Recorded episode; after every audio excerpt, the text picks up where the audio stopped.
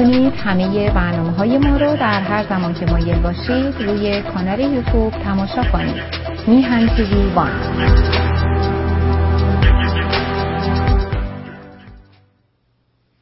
با درودی دوباره خدمت یکا یک شما خوبان و نازنینان. سعید ببانی هستم در این روز جمعه ساعت پایانی برنامه هفتگی تلویزیون میهن رو همراه شما خوبان و نازنینان پی می‌گیریم. امروز هم 17 شهریور نهم ماه هشتم ماه سپتامبر.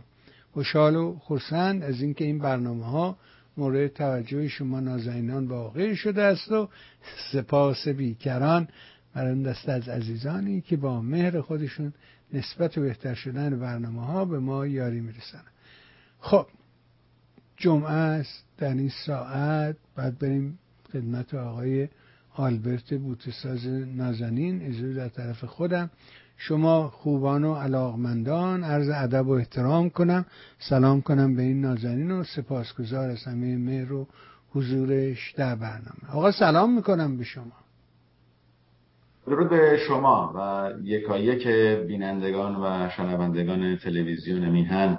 در آمریکا و اروپا در ایران عزیز هر جا که صدای ما رو میشنوید آخر هفته خوبی رو برای همگان آرزو می‌کنم در این روزهای سرنوشت ساز که برای لط ایران در پیش و می‌دونیم که هفته دیگه دهم سپتامبر 25 شهریور سال روز اتفاقاتی بود که پارسال شروع شد با کشته شدن محسا جینا امینی. و من این رو می‌دونم باور دارم که ایران آبستن حوادثی هست و روزهای مشکلی ممکنه در پیش باشه ولی روزهای سرنوشت سازی خواهد بفرمایید. همینطوره. واقعا روزهای سرنوشت سازه. یعنی توی مسیری افتاده که غیر قابل بازگشته. یعنی جمهوری اسلامی به راستی من برنامه یه شنبه که با دوستان حرف می‌زنیم عزیزان زنگ می‌زنن تو اون برنامه. گفتم اصلا یه وضعیت کمدی تراژیکه. یه چیزیه که اصلا نبوده نیست. نداریم همچی چیزی مثل این نداریم تو دنیا. چنین چیزی اصلا هیچ شکلی از این نوع نداشتیم. که تمام مسئولینش کسانی که اون زیربنای این نظام رو تشکیل دادن. میگن که ما دیگه نمی‌تونیم به ناتوانی و عجز خودشون اعتراف می‌کنن ولی حکومت سرپاس. به نظر من به خاطر اینکه یک اپوزیسیون منسجم نداره. من همیشه عقیدم بر این بوده که اپوزیسیون هر حکومتی شبیه همون حکومته. اپوزیسیون نمی‌دونم ایران مثل اپوزیسیون نمی‌دونم دولت بایدن نیست. اجازه بفرمایید من اینترجکشنی بکنم. صحبتی رو بکنم. شما دارید راجع به یک رژیم خونخوار صحبت می‌کنید. دارید راجع به یک رژیم سرکوب کننده صحبت می‌کنید. دارید راجع به یک رژیمی صحبت می‌کنید که حتی تحمل دیدن یه تلویزیون و یه نمی‌دونم بانوی که در این تلویزیون ایران اینترنشنال برنامه اجرا می‌کرد و نداشته. حالا به هر دلیلی که خانم سیمان ثابت استفاده دادن یا رفتن کنار. من اصلا کاری مثلا ولی اینها اجازه نمیدن. یعنی با نفوذی که دارن. ببین عزیزم خب، اصلا مهم بنابراین اپوزیسیون آقای بهبهانی اپوزیسیون نتونسته شکل بگیره و به نظر من تنها پرچمدار این جنبش شاهزاده رضا پهلوی است. بفرمایید. خب بله این عقیده شما و خیلی هست و ولی همون رو که بهش نگاه می‌کنی می‌بینی که خب دورش شکل نمی‌گیره دیگه. هر جوری که حرفای این حالا امروز اتفاقا یکی از پرسش هم به همین موضوع خواهد بود. ولی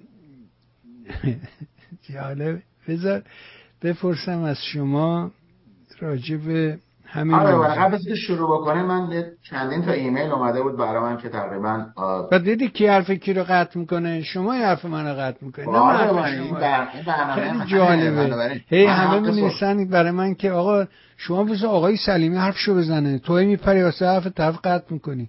آقای آلبرت داره صحبت می‌کنه شما حرفش قطع می‌کنی. ولی بفرم شما, شما, رو شما, شما رو از صبح تا شب می‌بینن آقای بفرمی بنابراین خب حالا اجازه بدیم. برنامه زنده است که رو نوشته که نمی‌خونه. یه نوتی جلومون هست. از که یه ایمیل اومده بود که در واقع خب، شبیه بود و اینها. و من یک شو انتخاب کردم که از دوست عزیزمون آرمان از واشنگتن آمریکا بود. ایشون نوشتن که درود بکرم به شما و طرفداران برنامه شما و آقای بهبانی مختصرا سوالات هم می‌پرسن. نظر شما راجع به پیام ویدیو شازده رضا پهلوی در سالگرد این جنبش. قسمت دوم آیا درست است که دولت آمریکا از مالیاتی که از مردم آمریکا می‌گیره داره خرج جنگ اوکراین میده؟ بله کاملا درسته. و در ضمن هر که پول کم بیارن آرمان عزیز کاری نداره. سطح قرض و بدهکاری آمریکا رو بالا می‌برن. امروز یه چیزی حدود 35 تریلیون نمی‌دونم دلار هست اصلا نمی‌دونم چند تا صفر داره. بنابراین برای درسته. سوال سومی هم اینه که راجع به تظاهرات مردم سوریه بلاله بشار اسد خصوصا نظر شما رو بدونم. خب من می‌دونم که مجددا در بعضی از شهرهای سوریه تظاهراتی شروع شده و از وضع بد خب این جنگ داخلی بوده و اشکالاتی که پیش اومده و بشار اسد اون دیکتاتوری که خودش در این قسمت خوب سوریه داره زندگی می‌کنه. بنابراین چشم مردم دمشق و کشورهای عربی به تهرانه. اتفاقاتی که در تهران در ایران خواهد افتاد اونا هم چشم دارن. چشم ملت عراق به ایرانه چشم ملت سوریه به چه اتفاقی در اونجا خواهد افتاد. و اون چیزیه که آزادی خاورمیانه رو در آینده برای خودش خواهد داشت. بنابراین در طول برنامه فکر کنم به طور بیشتری راجع به مسائل صحبت خواهم کرد. فقط خواستم که بگم دوستانی که ایمیل رو میفرستن و به برنامه توجه می‌کنم. بفرمایید. بسیار آه یه نکته بود راجع به پول و نمیم آمریکا بدهکاره بود نمیم یه دوستی برای من یه تیکه ویدیویی فرستاده بود و یه کسی داشت یه متنی رو نشون می‌داد که آقا ببین به این دلیل اینا رو این کاغذه نوشته. 63 تا پلت رو هر پلت 100 میلیون دلار اسکناس 100 میلیون دلاری به نام آقای نمی‌دونم حسن حسین خسن من فلان که در بانک فلان آلمان هست. بعد پرسیده که آیا به نظر شما این سند درسته؟ گفتم آقا این صد درصد درقلابیه آخه وقتی مثلا الان همین شما دارین میگه که آمریکا نمیدن دولت چند صد تریلیون بده اینا فقط یه مش صفر رو کاغذه. نوتی در کار نیست. یعنی اگر که شما در حساب آقای حسین خان آقای هرکی فرض کنید برام بافت چه می‌دونم همه آقای ترام همون دیگری جورج سورس میگن اینا میلیاردرن. این صاحب توییتر چی اسمش؟ رفیق شما. ایلن ماسک. همین رفیقت. این مثلا این واقعا نوت داره. مثلا تو حسابش گذاشتن یه pallet گذاشتن پولا رو چیدن رو pallet. اجازه بفرمایید. من نمی‌خوام این shock بکنم شما رو. می‌خوام بریم تو بدنه‌ی صحبتامون. ولی اجازه بده من دو تا نکته رو توضیح بدم. آره.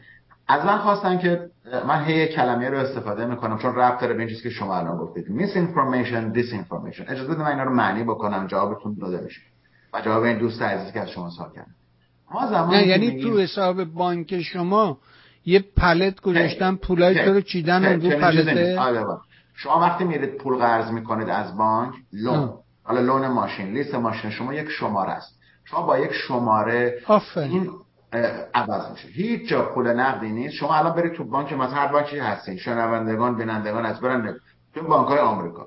شما می‌خواد بریم اونجا مثلا ده هزار دلار بخواد پول بگیره اون کشیر ممکنه ده هزار دلار اونجا نداشته باشه به شما. نه میگه وایسا. برای پول سفارش سفارش بدین. بر پول سفارش. بنابراین امروز با اون چیزی که ما داریم وارد دنیای دیجیتال میشیم که همه ATM و من اگه به پسرم مثلا به فلان چیز برای من بخرم این 50 دلار بگیر اینجوری می‌کنه. What is this? این چیه؟ اینا عادت کردن که دیگه ATM استفاده کنن. ولی رو تلفنشون اپل پرداخت می‌کنه آره. ولی اون مسئله چنین چیزی نیست و نه آقای وارن بافت نه آقای ایلان ماسک اونها اینطوری عمل نمی‌کنن. البته در رابطه با اون سوپر بیلیونر ها که شما دارید اشاره می‌کنید اونها آقای ببانی وقتی که این سهام شرکت ها رو می‌گیرن اینا رو نمیفروشن. اینا رو در قبال بانک قرض می‌ذارن و از پول قرضی که می‌کنن خرج زندگی خودشون رو میدن و تمامی اونها تکس دیدکتبل یعنی از مالیات کم میشه. سهام سر جاش میمونه و پولی که از بانک گرفتن از مالیاتشون کم میشه چون بهره می‌پردازن داستان دیگری ولی اجازه من این دو کلمه رو تعریف کنم که جواب قسمت اول شما داده میشه. ما وقتی میگیم میس انفورمیشن یعنی کسی که یک اطلاعاتی رو می‌خونه و اشتباه متوجه میشه. یعنی حقیقت امر رو متوجه نمیشه. وقتی ما میگیم disinformation disinformation یعنی اطلاعاتی که به طور عمدی داره پخش میشه برای گمراه کردن شما. پس بنابراین یه سری شما باید برداشت می‌کنیم یه سریشو برای گمراه کردن ما گفته میشه. بنابراین خواهش می‌کنم اگر مطلبی رو می‌خونید نگاه بکنید که اون مرکز این اطلاعات از کجا آمده. از کجا؟ اون یه دوستان برای من کلیپ میفرستن میگن آقا این درسته یا نه؟ آقا خب کی این کلیپ رو درست کرده؟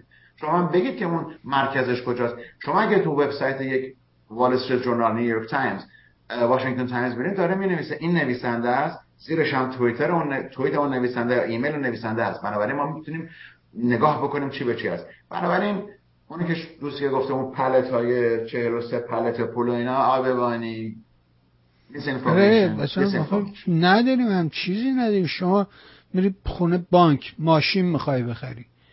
همینطور که شما گفتی یه بانک یه کاغذ میده میگه برو اونم کاغذ میدی به اونم ماشین رو خونه هر چی بخوای معامله کنی کسی پول تو کیسه نمی‌گیره ببره این بر اون بر همه کاغذ می نویسن چک می نویسن سفته امضا می‌کنن چیزی. یعنی چه فقط توی سیستم بانکی اینا یه مش صفر میچرخه. نوتی در کار نیست. اینه که این رو خواستم فقط توضیح بدم که راجع این اطلاعات قلابی که پخش می‌کنن یه قدری حواسون بشه صحبت کردی راجع به اپوزیسیون و اینکه شاهزاده این پتانسیل داره که به عنوان مرکز این یا سخنگو نمی‌دونم نقطه ای که بشه کانون در حقیقت. ازش استفاده کرده یک سخنرانی خوبی داره. می‌خوام نظر شما رو به این سخنانش ببینم که نگاه شما چیه. چجوری به این سخنان نگاه کردی؟ برداشت من چی؟ من این رو گوش کردم. به نظر من بسیار نه تنها اجرای خوب بود بلکه محتوای بسیار بسیار عالی رو داشت.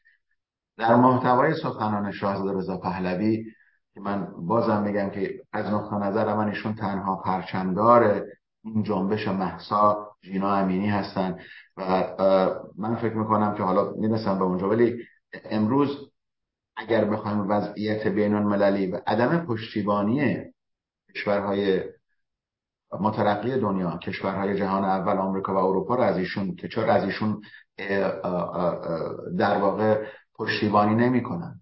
در سخنان خودشون نه در اینجا که در برنامه دیگه که داشتن خودشون اعلام کردن شاهزاده که چرا کشورهای غربی اون پشتیبانی رو نمی‌کنن. آقای در دور قبل 1357 وقتی که اون فتنه حالا انقلاب هر چی کسیشو بخوام بذارن وقتی انجام شد توده مردم اومدن بیرون. از زمانی که کشورهای خارجی دخالت می‌کنن به خاطر اینکه توده مردم میان بیرون. اگر می‌بینیم در آفریقا کودتای نظامی میشه در گابون و بقیه کشورها کوتاه میان آمریکایی و کشور اروپایی برای اینکه توده مردم نریخته بیرون مخالفت بکنه. اما این سخنان شاهزاده تمامی قشرهای و نهادهای ملت ایران رو باشون صحبت کرد. از اون کارگری که کار می‌کنه حقوق نمی‌گیره از اون استاد دانشگاهی که بیرونش می‌کنن یا زندانی می‌کنن از اون برنامه ریزانی که اجازه نمیدن در خیابون ها بیان. از نیروی پلیس صحبت کردن از کنشگرها اونا که حافظ محیط زیست بودن و این فرسایش ها رو که در در واقع اتفاقاتی که داره میفته. من سخنان اشاران جلوم هست و در واقع از نویسندگان هنرمندان از ورزشکاران به تمامی اون قشرهای مملکت رو باهاشون صحبت کردن.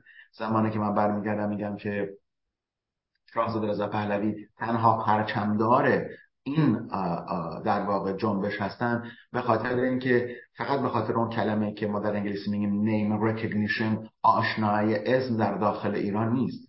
درسته که در داخل ایران کسی نمیاد راجع به علی نژاد و بقیه پیام بده. درسته که ایشون رفتن با اون گروه ها خواستن اون مشارکت رو درست بکنن ولی اون فقط نشون دادن به بقیه ملت بود که اون کسانی که شما میگن نماینده شما هستند نماینده واقعی نیستند. بنابراین این سخنان بسیار مستقیم با ملت ایران با اونهایی که در خیابونها با اونهایی که اون دردها رو دارن با اونهایی که اون دردها رو حس کردن از اونهایی که عزیزانشون در زندان هستن یا کشته شدن.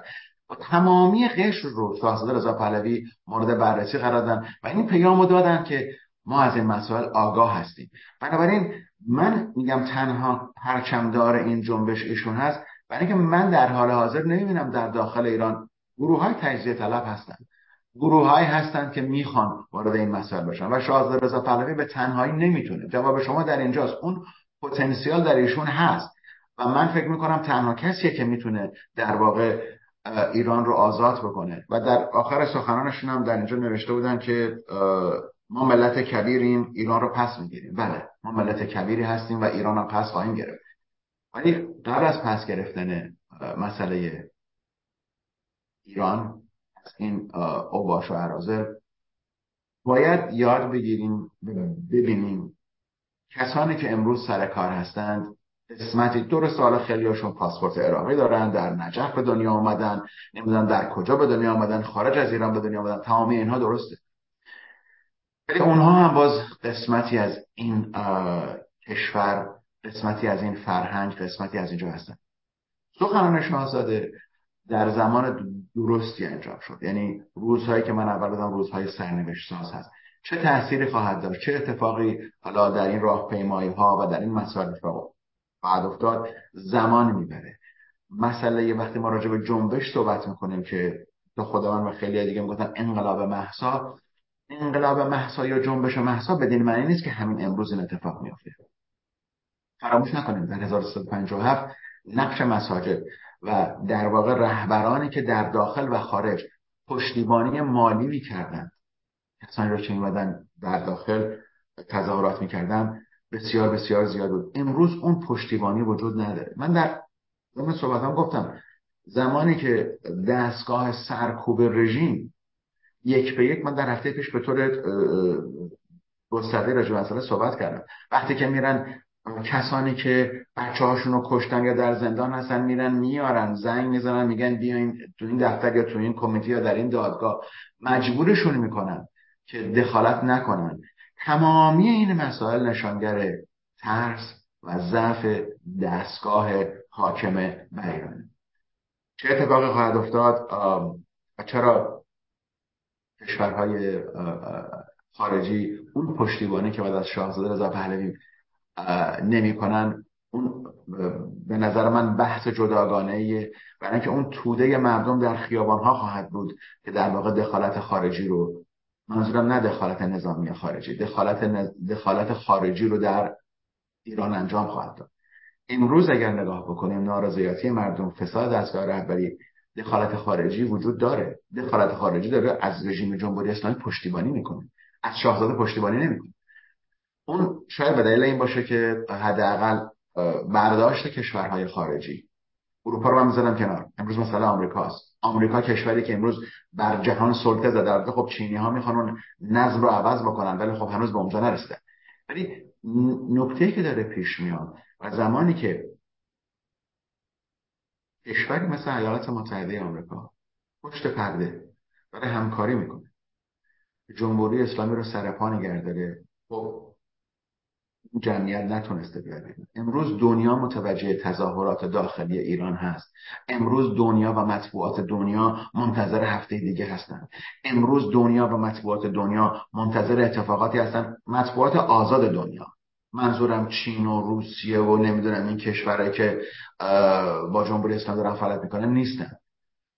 امروز این کشورها منتظرن ببینن که چه اتفاقی میفته و برداشت دستگاه سیاسی و تکنوکرات های آمریکا تصمیم گیرندگان سیاسی آمریکا بر همین مبنا خواهد بود. برای همینه که من امیدوارم. برای همینه که من میگم که این رژیم بعد از مرگ خامنه ای من تنها این حرفا نمی‌زنم. اونایی که مسائل زیر نظر می‌گیرن من جمله خود شما این مسئله رو گفتید. و باز هم تکرار می‌کنم. بعد از مرگ خامنه ای این رژیم از هم میپاچه.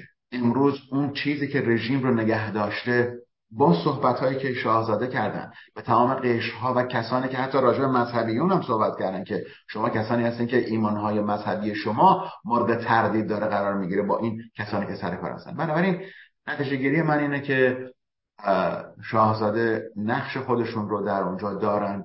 اون در واقع زیربنای اپوزیسیونی که ما همیشه صحبت می‌کنیم. اتحاد قدری ما اون فقر فرهنگی رو داریم ما ایرانی ها من خودم من خودم دارم میگم. ما ایرانی ها اون فقر فرهنگی رو داریم که در واقع قدری اکرو هستیم. و مثلا در فرهنگ ما هنوز مسئله این که احترام گذاشته بشه. یعنی در سیستم دموکراتیک خارجی مردم یاد می‌گیرن بچه ها از مدرسه یاد می‌گیرن که یک یک نفر دستور میده یه اجرا می‌کنن پرزیدنت نخست وزیر. و باید یاد بگیریم که در اون زمانی که اون شخص در سر کار هست از فرمایشات اونها و از در چارچوب قانون البته پیروی بکنیم. قدری مسائل فرهنگی داریم. امروز بچههایی که دارن از طریق سوشال میدیا شبکه های اجتماعی با دنیای خارج از ایران دنیای فراتر از ایران دنیایی که در بیرون از آشنا میشن قدر این مسائل دارن فراگیری می‌کنن. ولی من باور دارم که شاهزاده نقش خوبی رو دارن اجرا می‌کنن و نظر من اینه که کسی جز ایشون فعلا در حال حاضر دیدیم که اون برنامه های در جورج تان و اینها هیچ کدام کاری نکرد. من احترام خاصی برای یکایک که اون عزیزانی که ملحق شدن به شاهزاده دارم ولی من فکر می‌کنم هیچ کس نه قدرت و نه تفکر و نه اون بازبینی و آینده نگری شاهزاده رو داره. در صحبتاشون ایشون کاملا اشاره می‌کنن به تمام اتفاقاتی که خواهد افتاد و امروز باید منتظر اون باشیم که در لحظه مناسب همانطور که شاهزاده گفتن ما ملت کبیری هستیم و ایران رو پس می‌گیریم بفرمایید.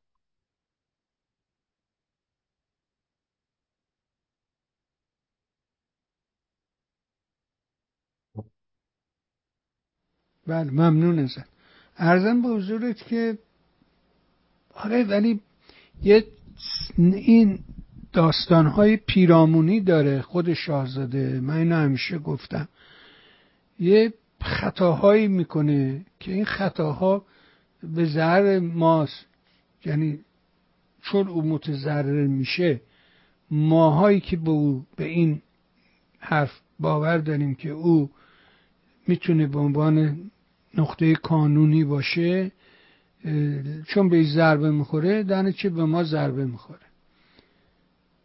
از این کارا زیاد می‌کنه. متاسفانه مشاورینی که در کنارش هستن یا به حرفشون گوش نمیده یا این مشاورین درست ماجرا رو دنبال نمی‌کنن و مشورت خوب نمیدن. من هر دو صحنه رو همزمان با همدیگه نگاه می‌کنم. بعد هم من از خیلی قدیما گفتم که ما به سمت تاریکی داریم میریم به سمت روشنایی نمیریم. یعنی این نظام یه شرایطی رو به وجود آورده که با فرو ریختنش چون مزمحل داره میشه دیگه هیچ راهی برای ادامه کار نداره. شما نگاه کنید می‌بینی که این همه ویدیو به قول ناصر جان شاهین پرش گشته حکومت وازلینی این همه ویدیو در میاد از این آدما که همه به همدیگه گیر دادن. یه دونه ویدیو دیروز دیدم من تو کجاست؟ مرکز زیارتی یه جوونی چسبیده به یه دختری و خلاصه داره عشق می‌کنه از اون لباس. بعد یه آدمی یهو نمی‌دونم مامور چیه یهو میاد لباس اینو می‌زنه بالا و ویدیو قطع میشه. این دست خودش نیست یه دستی میاد این لباس می‌زنه از این بالا. ولی می‌بینی که سطح فساد اینا فساده اینا فحشاست. در این نظام خیلی بالاست. بنابراین سقوط این نظام خیلی چیزها رو پشت رو می‌کنه و فاجعه بزرگ در پیشه. اما همونطور که تو سخنان شاهزاده گفت ایران نمیمیره ایران کشور بزرگ ما ملت کبیریم. بنابراین ما از این مخمسه بیرون میایم. تاریخ به ما نشون داده که ما از این گرفتاری ها همیشه تو طول تاریخ داشتیم ولی بالاخره سربلند بیرون اومدیم. آقا ببینید ببخشید من اینجا یه داشت کردم. حتی های شاهزاده از نقطه نظر شما بوده؟ من دوست دارم بشنم نه خب مثلا همین در همین جورجتان نمی‌دونم رفتن کنار اینا نشستن خب اینا چیزی نبودن. اینا کسانی نبودن که اینا اومده بودن از قبل شاهزاده برای خودشون اسم بسازن. اینا آدمایی نبودن که می‌بینی الان. همین الان می‌بینی مسیح النجات چجوری خنجر رو از رو بسته و شروع می‌کنه حمله کردن به شاهزاده رضا پهلوی. یا مثلا فرض کن رفتار همسر شاهزاده خب رفتارهای غلطه. به نظر من اینا غلطه و ایشون نباید در این امور اصلا وارد بشه. چون که ملکه نیست. خلاصه اینطوری بگم. اون خیال می‌کنه که ملکه. یا مثلا فرض کنید که خود شاهزاده همین حضورش توی این برنامه بهروز وثوقی خب یه نظم و یه بهش میگه پروتکل. یه پروتکلایی وجود داره. guest of honor همیشه در صدر مجلس میشینه. این نیست که من آدم خاکیم کت شلوار گاباردین بپوشم بعد برم بمالم تو خاک بگم من آدم خاکیم. این که بهش نمیگم آدم خاکی که. که بره ردیف چهارم. چرا؟ برای اینکه اون برگزار کننده بلیت های جلو رو فروختن. ایشون هم سرزده نرفته. هیچ جا ایشون سرزده نمیره. ظاهر نشون میده که سرزده است. ولی به هر حال یه گاردی یه security یه امنیتی یه چیزی رو ملاحظه می‌کنن برای این آدم. نمی‌دونم. از این خطاها کم نداره. بگذاریم بریم سراغ سیاستی که اشاره کردی این سیاست آمریکا. الان داستان نفته و اینکه نفت داره جمهوری اسلامی بیشترین صادرات نفت داشته ولی پولی گیرش نمیاد. بیشترین میزان صادرات به چین داشته ولی چینیا پولی برش بر نگردوندن. چیه ماجرا و این سیاست آمریکا؟ به کدام سمت داره میره؟ چیکار دارن می‌کنن آمریکایی ها اروپایی ها نقششون این وسط چیه؟ آره خوبی که یادداشت می‌کنی یادت نمیاد. بله چون من خودم یادم امروز آقای بمانی که داریم با هم صحبت می‌کنیم قیمت نفت 90 دلار کم بالاتر هم هست. خب دیدیم که در آمریکا در نوامبر 2024 من دوازده ماه دیگه انتخابات ریاست جمهوری من وارد اون بحث انتخابات ریاست جمهوری نمیشم. و می‌بینیم که آمریکا به رهبری آقای پرزیدنت بایدن متوجه شدند که برای اینکه با چین مقابله بکنند نمی‌تونن فقط برن در مرزهای چین. من اشاره می‌کنم به ملاقات نخست وزیر ژاپن و نخست وزیر رئیس جمهور کره جنوبی در واشنگتن در چند هفته پیش که زیاد مطبوعات آمریکا به اون پوشش ندادن ولی مسئله بسیار بسیار مهمی. در زمانی متفاوت به اون اشاره خواهد امروز می‌بینیم که دیدبان هسته ای سازمان اتمی بین المللی علنا داره میگه که جمهوری اسلامی غنیسازی تسلیحاتی درجه تس... غنیسازی اورانیوم درجه تسلیحاتی رو کم کرده. یا اون اورانیوم 80 90 درصدی خودشون رو رقیق کردن یا اینکه به اون سریع پیش نمیرن. خب. تمامی این مسائل و تحریمات و بدبختی و اشکالات که در داخل جمهوری اسلامی برای ملت شریف ایران هست سر همین مسئله اتمیه. بنابراین امروز پرزیدنت بایدن و دستگاه سیاسی آمریکا. باور من بر اینه و می‌دونم باور من درسته که اگر شخصی مثل آقای سناتور سندرز و سناتور وارن نبودن آقای بایدن هیچ رئیس جمهور نمی‌شد. اون گروه های چپ جناح چپ حزب دموکرات بود که تونست این پیروزی رو نصیب آقای پرزیدنت بایدن بکنه بهشون در کاخ سفید بیاره و براشون احترام قائل هستم چون من به سیستم آمریکا احترام می‌ذارم. فرق نمی‌کنه که کی رئیس جمهور آمریکا بشه ولی امروز داریم نگاه می‌کنیم که همین دولت با همین سیاست پشت پرده داره از جمهوری اسلامی دفاع می‌کنه. به خصوص بعد از این رد کردن این آقای رابرت ماله که به نظر من یکی از هر که اون تصمیم گیری رو کرده تصمیم گیری بسیار درستی بوده. چون ایشون در داخل این وزارت امور خارجه آمریکا از نظر از نظر من یک خرابکار بعد نگاه می‌کنیم که آمریکا این مسئله رو متوجه شده که ما باید جلوی چین در داخل خاورمیانه بیستیم. چون فراموش نکنیم وقتی که عربستان با ایران نزدیک شد چین کاری رو پیاده کرد اون میانجیگری چین در داخل خاورمیانه موفقیت آمیز بود. اهمیت نداره که آمریکایی‌ها از اون پشتیبانی کردن. اهمیت داره که چینی ها این کار امروز نگاه می‌کنیم من دارم این سیاست منطقه رو توضیح میدم که به نتیجه گیری برسیم.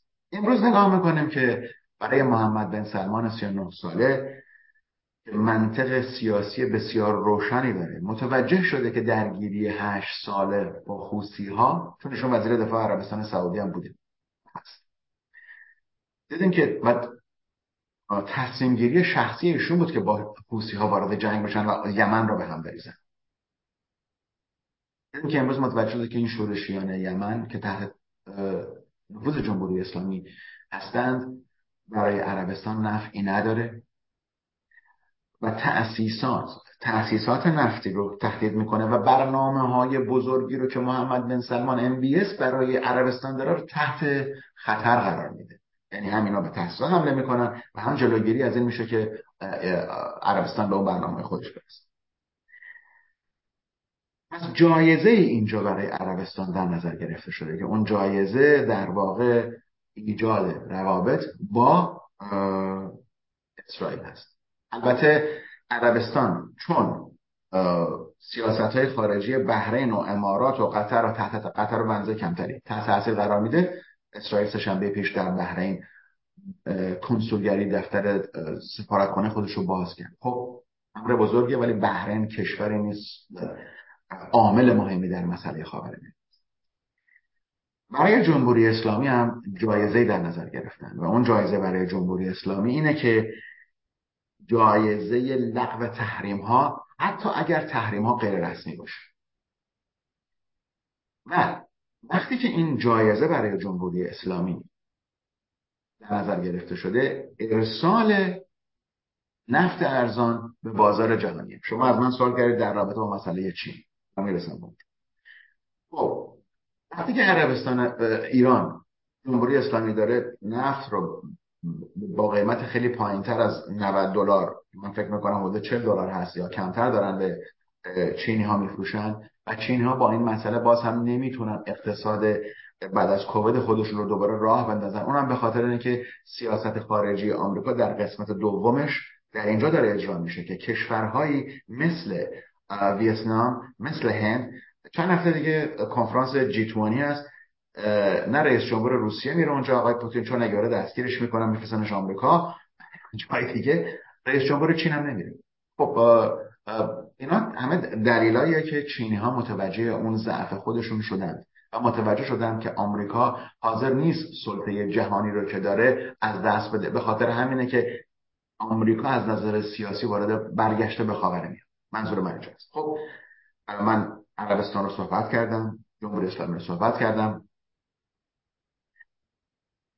پمانان این داستان تماما عربستان سعودی جمهوری اسلامی حتی اسرائیل. به این نتیجه رسیدند که ما باید تنش ها رو در داخل خاور میانه کمتر بکنیم. و این تنش ها کمتر بشه می‌تونه به نفع مسئله دنیا باشه.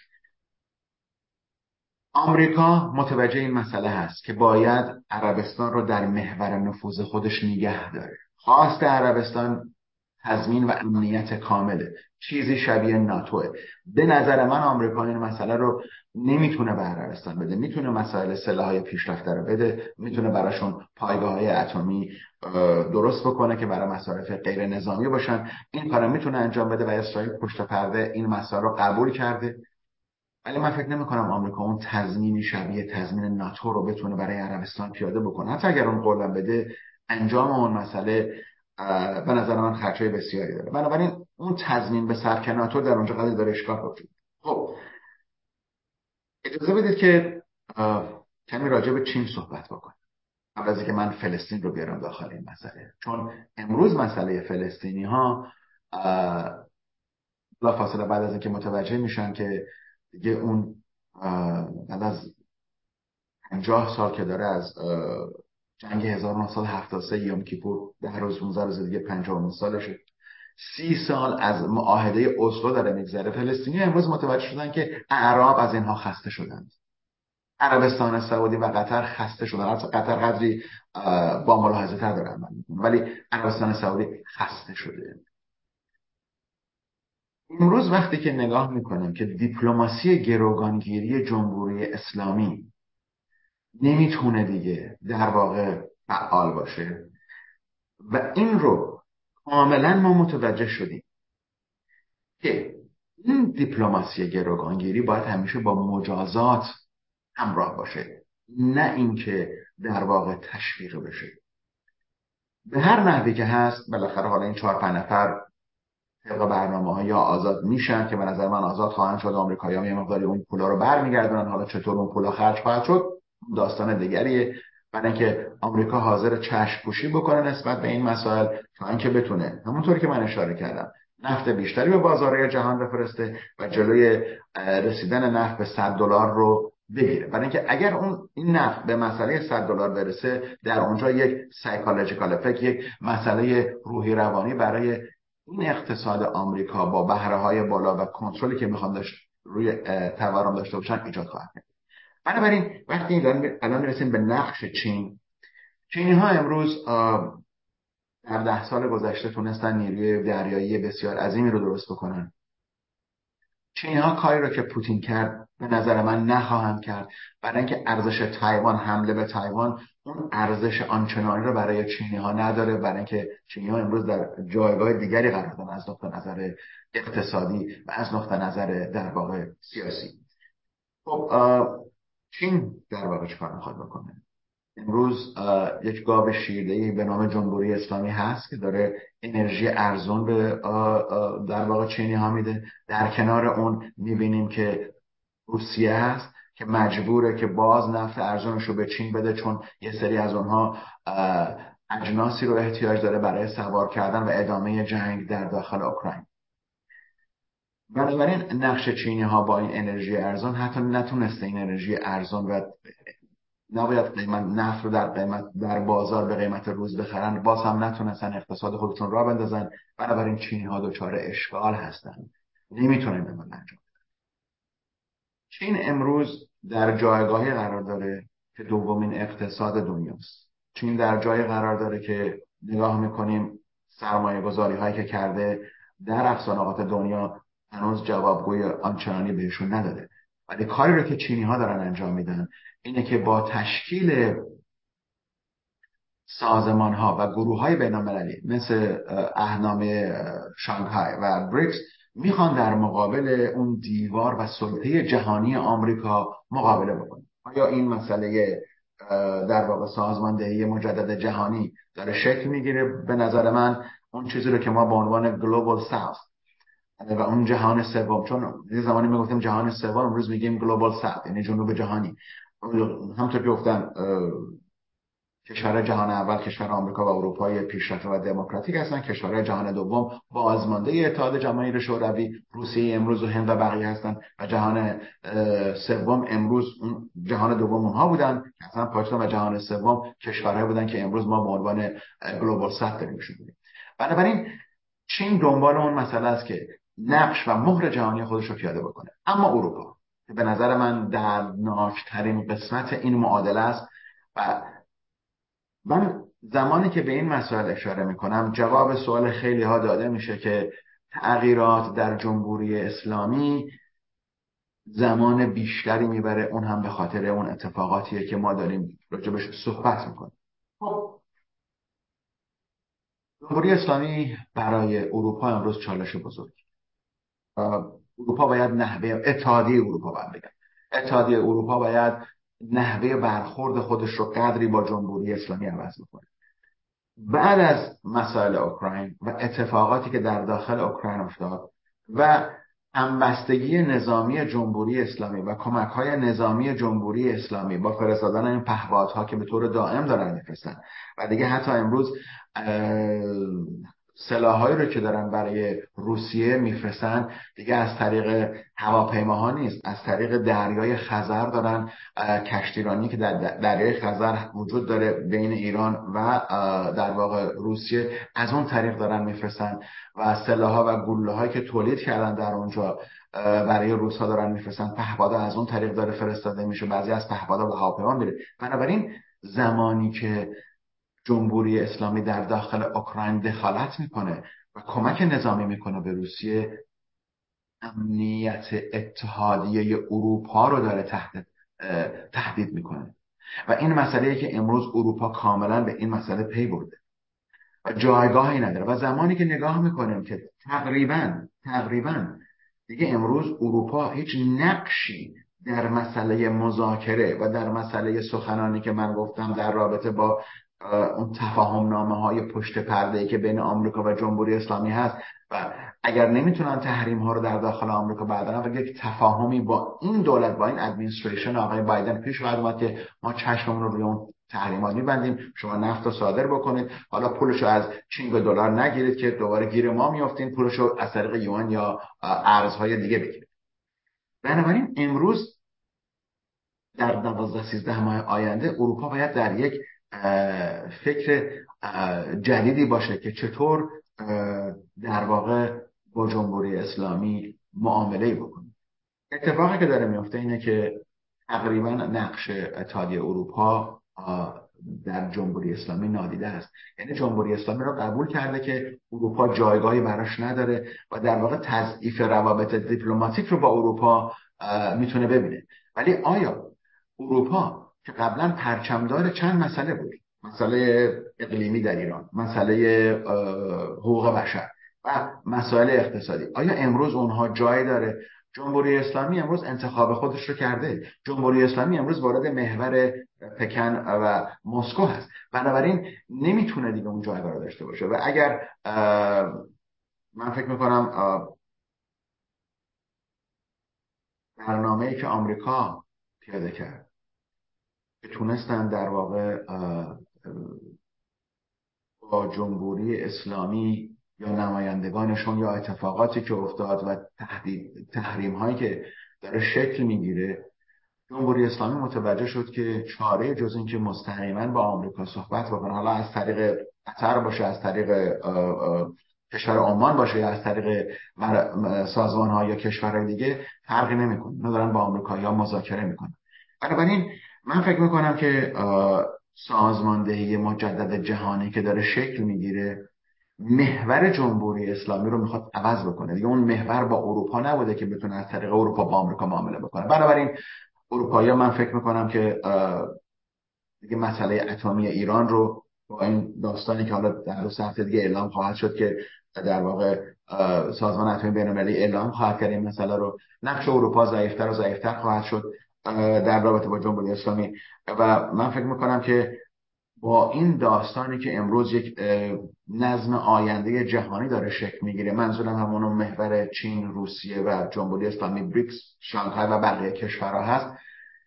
این نظم آینده جهانی سلطه آمریکا رو کم نخواهد کرد. رابطه اروپا و آمریکا رو تضعیف نخواهد کرد. اینها دو محوری هستند که از طریق ناتو که یک سازمان نظامی هست با همدیگه متحد هستند و از نقطه نظر سیاسی جز اون کشورهای جهان اول به حساب میان. بنابراین تضعیف در رابطه پیش نخواهد اومد.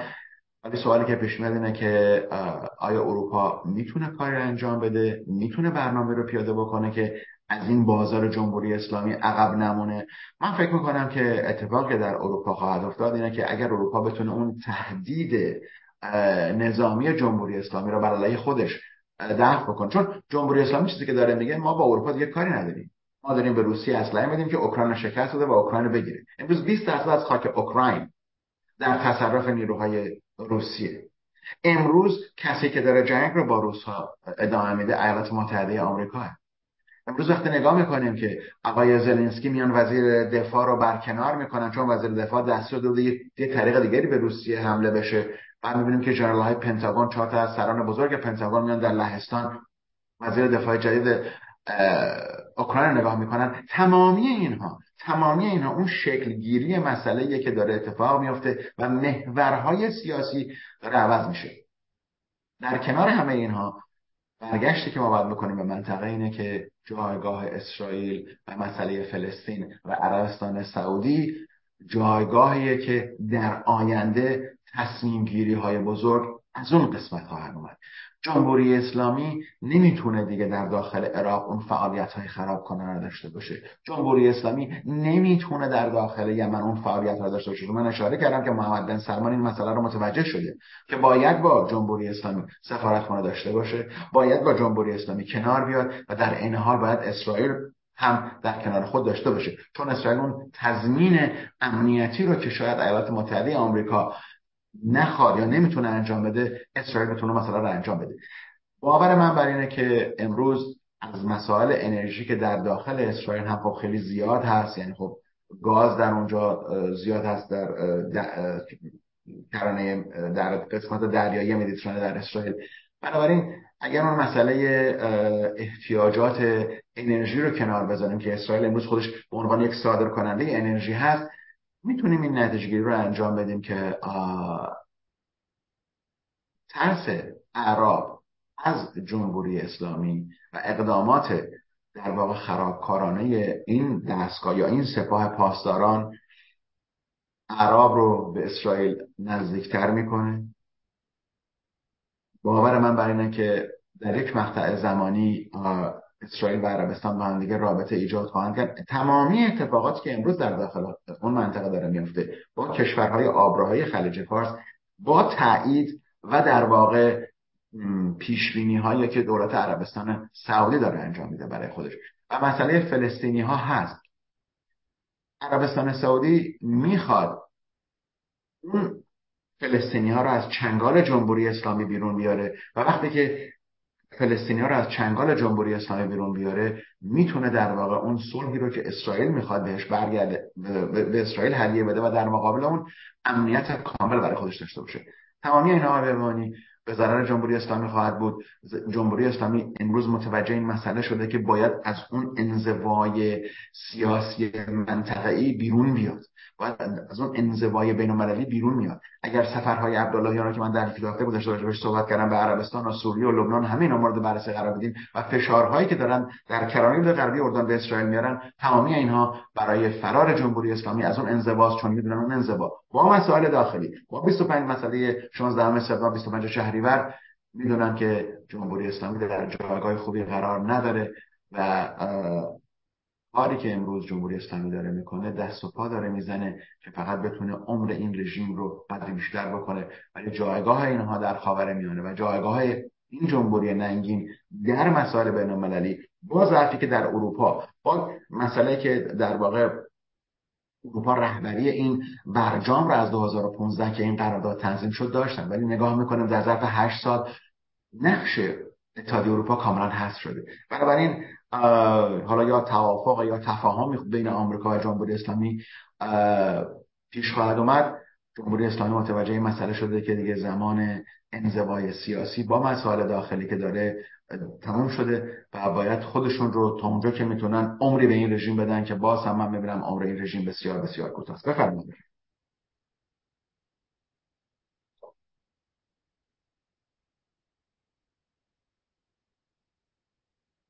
خب بسیار ممنون. دیگه قطعت نکردم.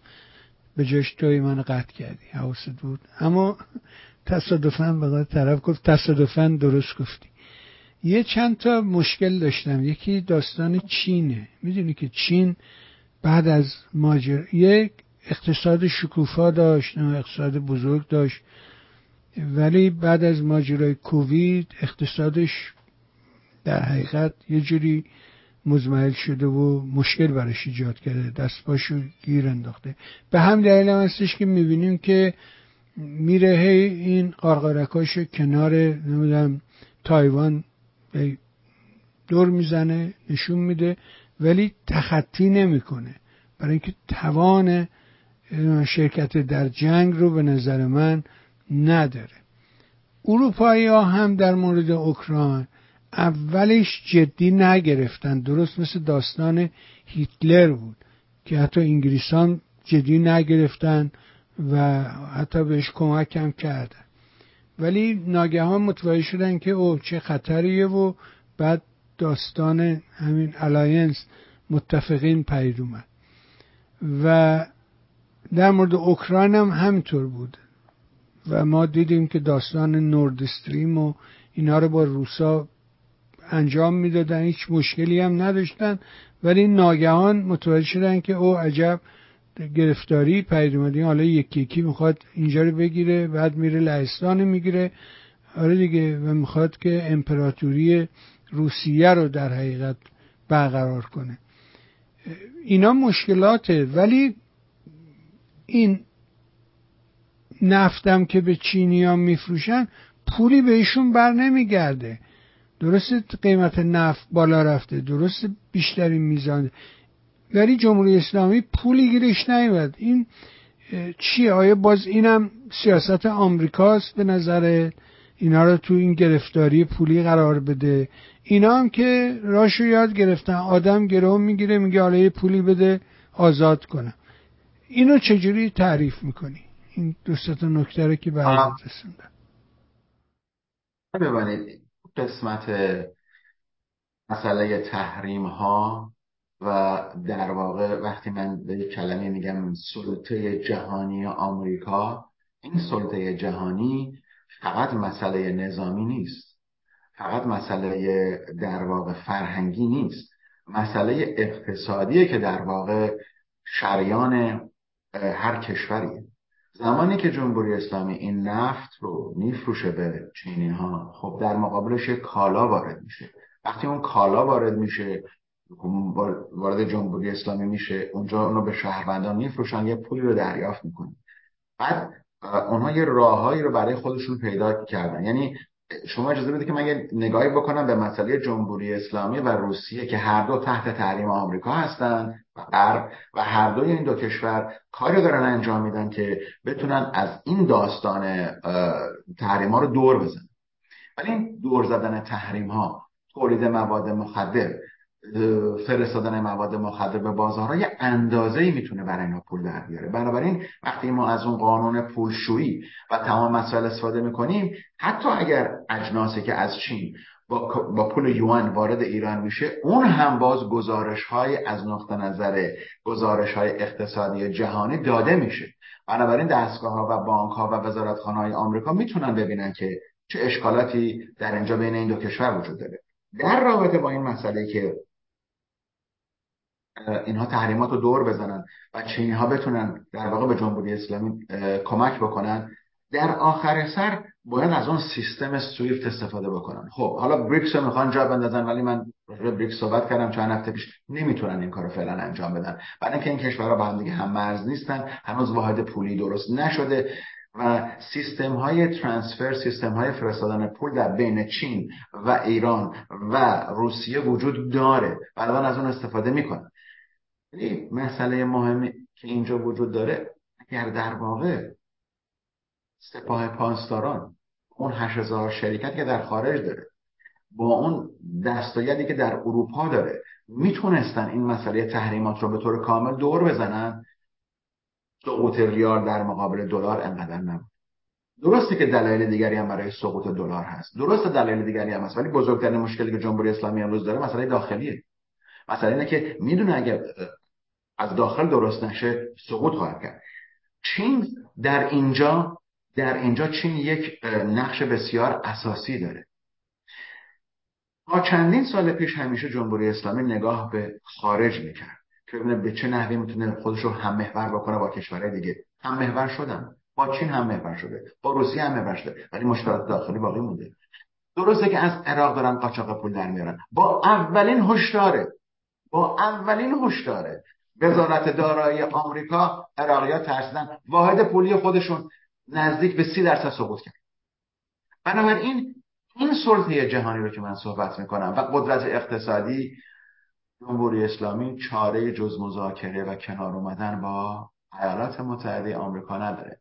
اما اون دیپلماسی گروگانگیری که ما راجع صحبت کردیم. ببینید آقا بمانید. یه مقدارش هم خود آمریکایی‌ها هستند نمی‌خوان کاملا جمهوری اسلامی رو خفه بکنن. اگر بخوان می‌تونن خفه بکنن. ببینید شما وقتی یه پاسپورت آمریکایی می‌گیرین. که مطمئنم داره مثل بنده. وقتی که مراجعه بکنید با این پاسپورت نمی‌تونید به کشور کره شمالی مسافرت بکنید. مگر اینکه اجازه مخصوص و ویزای مخصوص از وزارت امور خارجه آمریکا و از جایی که پاسپورت شما را صادر کردن به شما بدن. چرا؟ برای اینکه خب کشور کره شمالی با آمریکا جنگ می‌کردن. حالا نیروهای آمریکایی هم که در کره جنوبی هستن. بنابراین چون آمریکایی رو گروگان گرفتن گفتن آقا با این کره شمالی نمی‌تونیم مسافرت کنیم. چند کشور دیگه هم هستن کوبا هم جز اینا هست. در یه زمانی یه چیزا رو برداشتن. حالا کوبا یه ذره به قول معروف معلوم نیست. می‌تونید برید نمی‌تونید برید. برگردید. چیکارتون می‌کنن تو فرودگاه؟ همه این مسائل هست. ولی خب بعدی کره شمالی نیست. چرا؟ چون گروگان گرفتن کره شمالی آمریکایی رو. خب روسیه هم که میرین در داخلش گروگان می‌گیرن. خبر خبرنگار وال ژورنال گرفتن اونجا نزدیک به ده ماه زندانه. اون خانم بازیکن بسکتبال تیم ملی آمریکا و یکی از تیمای آمریکا رو گرفتن بعد با چند تا آمریکایی عوض کردن خب این چه فرقی داره با این جمهوری اسلامی؟ چه فرقی داره این دیپلماسی گروگانگیری؟ بنابراین خود آمریکایی هم هستن که نمی‌خوان شهروندان ایرانی که میرن در ایران حالا از آقای نمازی شروع بکنن تا بقیه. خب شما که می‌دونید جمهوری اسلامی مسئله اون دو ملیتی رو قبول نداره. یعنی شما میای اینجا تحت قوانین ما هستیم شما دستگیر بکنیم بکنیم زندان. خب دیدیم که کسانی که رفتن در داخل جمهوری اسلامی در داخل زندان ها بودن دیدیم که چی کار کردن با اینا. بنابراین دولت آمریکا میگه فقط به ایران مسافرت نکنید ولی اون شهروندان آمریکا شهروندان آمریکای ایرانی یا ایرانی آمریکایی هم هستن که بالا میشن میرن اونجا. بنابراین یک قضا میده به جمهوری اسلامی. این سیستم در واقع دیپلماسی گروگانگیری که ما راجبش صحبت داریم می‌کنیم یک قضاست برای جمهوری اسلامی و زمانی که تشویق بشه این مسئله و تنبیه نشه دیپلماسی گروگانگیری رو من فکر می‌کنم هر گزینه ای که در اختیار دیپلمات ها برای مذاکره باشه گزینه خوبی نیست. چه گزینه خوبی است وقتی که شما چهار نفر پنج نفر گرفتیم؟ حالا چندین نفر دیگه دو زندان ها هستن ها؟ راجبانو صحبت نکردن. گزینه خوبی یعنی وقتی که خانواده های این شهروندان آمریکایی میان به دولت آمریکا اعتراض می‌کنن. دستگاه فدرال آمریکا اعتراض کنن که شما از شهروندان آمریکا رو برگردونید داخل آمریکا اون دیپلمات ها چه گزینه خوبی در دست دارن؟ گزینه در دست ندارن. وقتی که شما می‌دونین دارین برین یه جایی مسافرت می‌کنین و تا زمانی که پول نقد رو میز باشه آقای ببانید درسته این پول هایی که فریز شده پول ملت ایران پول جمهوری اسلامیه که حالا هر کاری باش کردن. ولی تا زمانی که آقای ببانید این گروگانگیری ها به طور علنی انجام بشه و این پول ها داده بشه برگردیم به لبنان 1979 و 80 و 81 که دیپلمات های انگلیسی و آمریکایی رو گرفتن کردن زندان. آقا فرقی نکرده. این همون فقط پالونش عوض شده. خب اینا یاد گرفتن سالیان سال که چطور این دیپلماسی گروگانگیری رو پیش ببرن. بنابراین آقای بمانی تمام نخواهد شد. این پنج نفر این 6 بیلیون دلار هم آخرش نخواهد من هفته پیش گفتم که در قرن 11 هم ریچارد شیلدر رو گرفتن آقا گروگان گرفت اون پادشاه اتریش بعد اومدن کلی پول دادن که پس گرفتنش. پس برای قسمتی از این فرهنگ بین‌المللی هم فرهنگ بین‌المللی هم هست. ولی من فکر می‌کنم اگر آمریکا بخواد جلوی مسئله رو بگیره می‌تونه اعلام بکنه که شهروندان دوگانه به ایران سفر نکنن با پاسپورت ایرانی. و خب دیگه حالا می‌دونیم من دقیقا نمی‌دونم اینجا چطوری میرن من کدوم کشور با پاسپورت ایرانی میرن یا نمیرن. ولی وقتی می‌خوان یه پاسپورت ایرانی بگیرن بالاخره از شما می‌پرسن کجا زندگی می‌کنه. خب اینا می‌فهمن. این اطلاعاتیه که هست. بنابراین این اتفاقات باید پاداش داده نشه و به نظرم باید تنبیه بشه. ولی ایالات متحده آمریکا به رهبری آقای پرزیدنت بایدن و جناح چپ جناح چپ حزب دموکرات که کنترل عامل سیاست خارجی آمریکا رو به دست گرفته نمی‌تونه با اینا مبارزه بکنه. برای که اون چپ های دنیا یا چپ های سوشالیست در اروپا و در اینجا نمی‌خوان. بیشتر از این به جنبوری آره واقعا اینم یه موزله ها این خارج از هر نوع نگاه و دیدی که آدما دارن این داستان چپ جهانی و حمایتش از جمهوری اسلامی واقعا یه موزل بزرگه برای مردم ایرانه. و مثلا وقتی نگاه می‌کنیم می‌بینیم که دوره ممرزاشا چقدر اینها علیه نمی‌دونم نقض حقوق بشر در ایران نمی‌دونم آفتاب سر دیوار بود حالا نیست حرف زدن رفایی بیخودی زدن زیادم گفتن اقراق ولی از زمان ظهور خمینی تا اکنون فقط من یادم یه بار می‌شناسه این یارو لاروش رو. که من یه چند تا ویدیو هم ازش دارم یعنی باش گفتگوی رو در رو کردم و خیلی هم تشکیلات مفصل و بزرگی داره. یکی از قوی ترین چپای آمریکا همین پیروان لاروش بودن. که یه جایی یهو دیدم که این اصلا شیفته احمدی نژاده بهش بودم تو خیلی احمقی. برای اینکه این گفت نمی‌دونم بوش نمی‌دونم فلانه تو باید بگی این آدم خوبیه. یعنی یه نگاه سخیفی دارن. چرا که مثلا اگه هر کی بر علیه آمریکا حرف آدم خوبیه که این معنی نداره. ولی اینا یه چنین نگاه احمقانه ای رو دنبال می‌کنن. من یه چیزی اضافه می‌کنم به صحبت شما. شما برگردید نگاه بکنید. دید چپ و چپ جهانی و چپ اروپایی رو به خصوص. نسبت به اسرائیل. تا سال 1967 اسرائیل دارلینگ و عشق اروپا بود.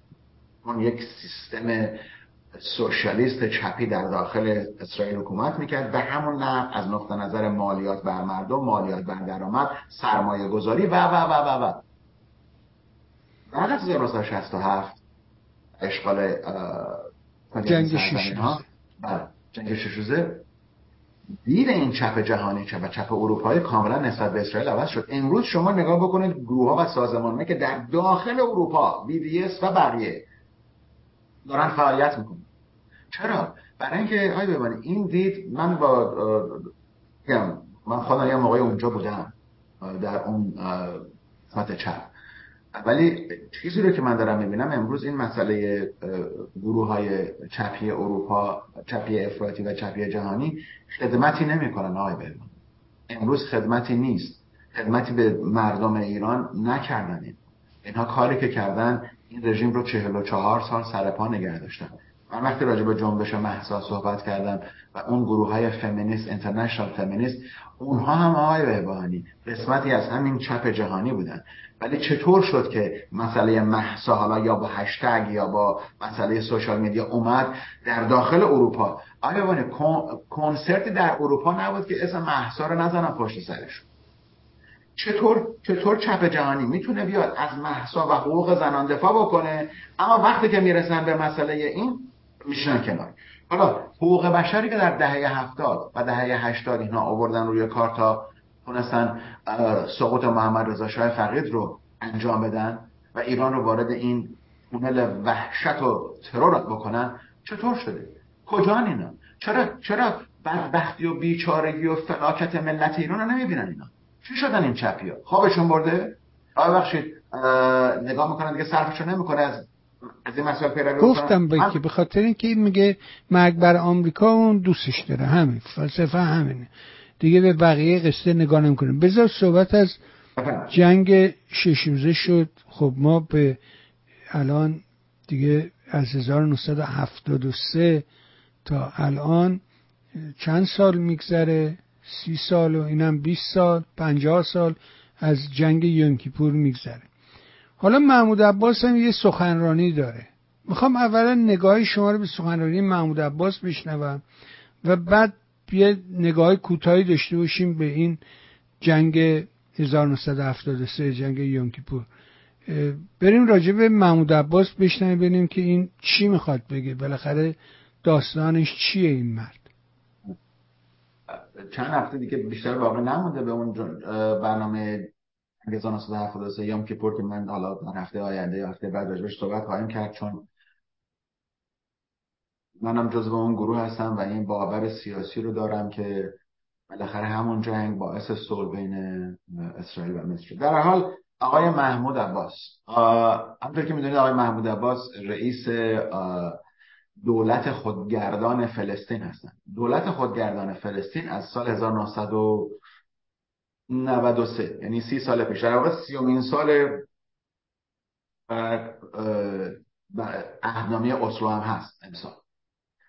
خب محمد عباس اگر مسئله کنفرانس اسلو نبود هیچ وقت نمی‌تونست در واقع رئیس خودمختار دولت فلسطین. ولی خب ایشون برداشتش اینه که این دولت دست راستی اسرائیل امروز می‌خواد فلسطینی ها رو تضعیف بکنه. البته تضعیف فلسطینی ها و دستگاه رهبری گروه فتح در اونجا به خاطر در واقع فساد دستگاه رهبری و پول هایی که می‌گیرن خرج نمی‌کنن برای ملت. پولا میره همه به حسابای این اونو.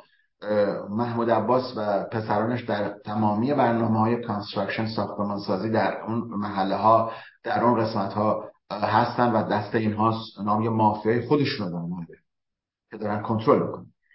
اما سخنان آقای محمود عباس در رابطه با یهودیان یهود ستیزی اسرائیل و هالکاست فکر می‌کنم که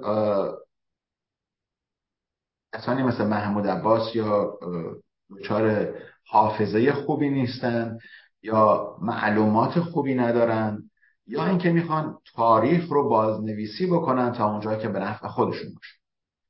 آقای محمود عباس در صحبت که کردن گفتن که هیتلر اگر یهودیان رو در اروپا کشت الیمینیت کرد حذف کرد به خاطر این نبود که اینها یهودی بودن به خاطر این بود که این یهودی ها صاحب پول و ثروت بودن و نقش اجتماعی اونها و جایگاه اجتماعی یهودیان در اونجا باعث شد که یهودیان رو حذف بکنه.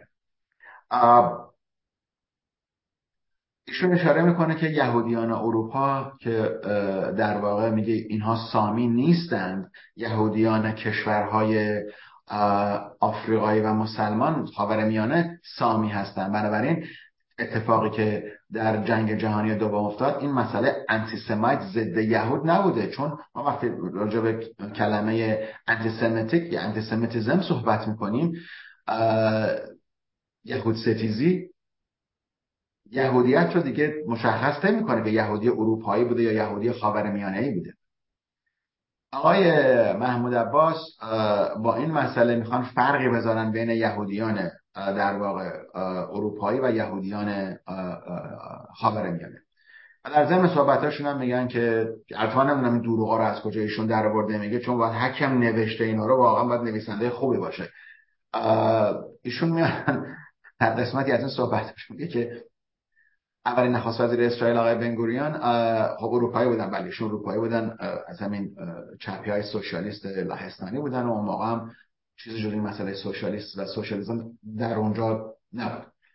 آقای محمود عباس میگن که در سال 1949 وقتی که بعد از که اسرائیل کشور کشور اسرائیل تشکیل پیدا می‌کنه 650 هزار یهودی در اسرائیل زندگی می‌کردن. و برمیگرده میگه که آقای بنگوریان با چرچیل تماس می‌گیرن و به چرچیل میگن که یهودی های اروپایی رو بفرستین اینجا. چرچیل میگن که اینا گفته آقای محمود عباس اینا تاریخ نیست اشتباه برداشت نکنین و من دارم صحبت محمود عباس رو بازگو می‌کنم. میگه که بله این آقای بنگوریان اول نخواست اسرائیل زنگ زنگ می‌زنه مثلا که موقع تلفن خیلی خوب کار می‌کرده یا مثلا ما از این سلفون ها داشتیم نمی‌دونم تلفن همراه داشتیم با ایمیل بوده و اینا نبوده دیگه. بنابراین یهودیان از چرچیل می‌خواد که یهودیان اروپا رو بفرسته به اسرائیل چون جمعیت کم بوده چون یکی آقای محمود عباس میگه بنگوریان به چرچیل گفته که ما کشور بزرگی داریم ولی جمعیت نداریم باید از خودمون دفاع بکنیم. چرچیل برمیگرده گفته محمود عباسه. برمیگرده میگه یهودیای اروپایی بعد از جنگ جهانی دوم یا کشته شدن یا مهاجرت کردن به جاهای دیگه. بنابراین ما به یهودیای کشورهای عربی رو شما میفرستیم یا کشورهای مسلمان میفرستیم. بعد دوباره گفته آقای محمود عباسه. آقای محمود عباس میگن که در کشورهای عربی این حملاتی که اعراب به یهودی ها کردن رو اسرائیل پیاده کرده بوده. که این بازی که از اون دروغاست که من نمی‌دونم شون از کجا در آورده. یعنی حداقل منی که خودم در ایران به دنیا آمدم و هنوزم در داخل ایران. ما ده هزار یهودی داریم که زندگی می‌کنن. دیدیم که امروز یهودی در داخل عراق وجود نداره. وقتی به کنیسه ها حمله کردن در داخل عراق مصر و مراکش که سه محل بزرگ سکونت یهودیان بوده آقای محمود عباس میگن اینا کار خود اسرائیلیا بوده. این کارو کردن که یهودی ها از اونجا بیان فرار کنن بیا برن اسرائیل. چنین چیزی نبود. این یک در واقع مسئله که آقای عباس می‌خواد تاریخ رو بازنویسی بکنه و وقتی که میگه که یهودی ها خب یهودی ها آره ببانید برای اینکه نمی‌تونستن وارد کارهای سیاسی بشن یا در دولت نمی‌دونم کشوری نداشتن خب اکثرا رو مسائل اقتصادی در واقع پیش پیشرفت کرده بودن و خب صاحب پول و منال و ثروت زیادی داشتن. خب بله بانکداری هم قسمتی از این ثروت بوده. خب بله بانک ها پول قرض میدن. بله بانک ها بهره می‌گیرن. خب اگه که ما نتونیم پول قرض بکنیم که اصلا اقتصاد دنیا نمیچرخه که. در همین کشور آمریکا چیزی که به عنوان کردیت وجود داره مگه اون دست یهودی هاست فقط؟ خیر دست بانک های آمریکایی و سیستم بزرگ کردن در حال سخنان آقای محمود عباس اینه که یهودیان خاورمیانه نمی‌خواستن به اسرائیل مهاجرت بکنن. مجبورشون کردن با ایجاد ترس و ارعاب. غلط کاملا کاملا غلط آقای محمود عباس نمی‌دونن تاریخ چیه آقای ببانی یک دو هفته پیش مجددا یک کتابی رو که در زمانی که من در انگلستان بودم اون تز آخر سالم رو روی این کتاب نوشته بودم اسم این کتاب هست Crime and Punishment of I.G. Farben I.G. Farben پنج شرکت آلمانی بودن که این شرکت ها BSAF، هوکس، آکفا، بایر و بوش بودن ببینید شماره دانشمندان یهودی. فیزیکدانان شیمیدانان و دکترها و اختراعاتی که یهودی ها در اون زمان برای همین هیتلر ملعون کردن انقدر زیاد بود که ایشون نفرت پیدا کرده بود از این جایگاه سیاسی یهودی. بنابراین این سخنران رو حالا من دیگه نمی‌خوام بیشتر از این صحبت بکنم به انزه راجع محمود عباس گفتم. سخنان به نظر من بیجا بی رفت و چیزی رو که می‌خواد بکنه اون جبهه یا جایگاه اسرائیل رو می‌خواد خراب بکنه. در آلمان دستگاه های دولتی به سخنان ایشون اعتراض کردن و گفتن جایی نداره اتحادیه اروپا به این مسئله اعتراض کرد و حتی چند کشور عربی هم پشت پرده پیغام دادن که آقا الان یه وقت این مسائل نیست. چرا آقای محمود عباسی این سوال رو کرده؟ برای باج بیشتری که از عربستان سعودی آمریکا و بقیه می‌خواد بگیره. و اون اینه که تا زمانی که نفرت تخم نفرت رو حذف نکنه از این صحبت ها جایگاهی برای صلح نخواهد بود ولی با امید اینکه روزی هم کشور فلسطین بدون محمود عباس و بقیه اونهایی که نمی‌خوان بتونه برای مردم فلسطین جایگاهی رو داشته باشه. ولی در آخر سر این رو من میگم آقای ببانی این چیزی رو که من رو نقشه دارم می‌بینم با این مسئله در واقع نظم نوین جهانی که داره اتفاق میفته آینده فلسطینی ها در یک حالت کنفدراسیونی باید باشه یا با اردن یا با اسرائیل. بنابراین نمی‌تونه در این منطقه بسیار نزدیک در داخل هم دارن زندگی می‌کنن چندین کشور باشه. امروز اگه به داخل اسرائیل نگاه بکنید و کشتار عظیمی که بین اعراب یهودی اعراب اسرائیلی هست نشانگر یک مسئله است که اون اسلحه غیرقانونی که دارن وارد اسرائیل می‌کنن و دست خود اون اعراب میفته و اون مافیای عربی که در داخل شهرهای عربی اسرائیلی داره فعالیت می‌کنه اون کشتاری که داره می‌کنه نظم رو داره به هم می‌زنه. بنابراین احتیاج هست که یک حالت کنفدراسیونی تشکیل بشه که بتونن هر دو نژاد با اختلافاتی که دارن در کنار هم با صلح زندگی کنن. بفرمایید. بسیار ممنونم. سپاسگزار از همه. مهرت حضورت. بسیار خوب. داستان یوم کیپورم بنا به خواست شما می‌ذاریم برای فرصت دیگه. ولی آره برای اینکه این پنجاه سال شد دیگه. و اصلا خیلی این تو ماجرای اوج جنگ سرد بود. یعنی گاهی اینا میبردن گاهی اونا میبردن. خب یه دسته رو روسا حمایت می‌کردن از نظر نظامی تقویت می‌کردن. اسرائیلی هم آمریکایی ها تقویت می‌کردن. در یه نقطه و اینا در حقیقت تست می‌کردن سلاح های مخرب خودشون رو. و از طریق سوراخهایی که پیدا می‌شد توی این سپرهای دفاعی طرف مقابل از اون نقطه ضعف حمله می‌کردن شلیک می‌کردن. و گاهی جولان دست این بود گاهی دست اون بود تا این داستان 73 که بالاخره سرای سینا افتاد دست اسرائیلیا و این ورم گولانم یا جولانم افتاد دست سوری ها و دوره نیکسون و دوره کیسینجر که شما خیلی بهش علاقه داری و ندادن اسلحه به اسرائیل. خیلی ازت ممنون. سپاس و صد سپاس از همه مهر و حضورت. از این فرجه که به ما میدی وقتی که در اختیار ما قرار میدی نهایت سپاس رو دارم. مثل همیشه برای خودت عزیزانت خانواده محترم و گرانقدر خصوصا پدر و مادر نازنین همسر بزرگوار. از صمیم قلب آرزوی بهترین دارم تا فرصت دیگه ممنون از شما یاد سپاس گذارم سپاس و بدرود. تشکر از شما. ممنون. بها شنیدیم فرمایشات آقای آلبرت و امیدوارم این گفتگوها کمکی به ما کرده باشد اگر این برنامه چون سایر برنامه مورد توجه شما هست مهر کنید و سایت میهن رو به دوستانت معرفی کن همین گرفتاری زیاده موقع پرداخت تکس. ازا گرفتم. به حال اگه دستت می‌رسه کاری بکن. و ما را از حمایت مالی محروم نکنیم. ما هیچ راهی نداریم الا اینکه دست رو به سوی شما دراز کنیم و از شما یاری بخواهیم. بازم از همه مهر و همیاری هایت سپاس گذارم ممنون از شما. خب جمعه است و بریم با هم یه فیلم سینمایی رو ببینیم.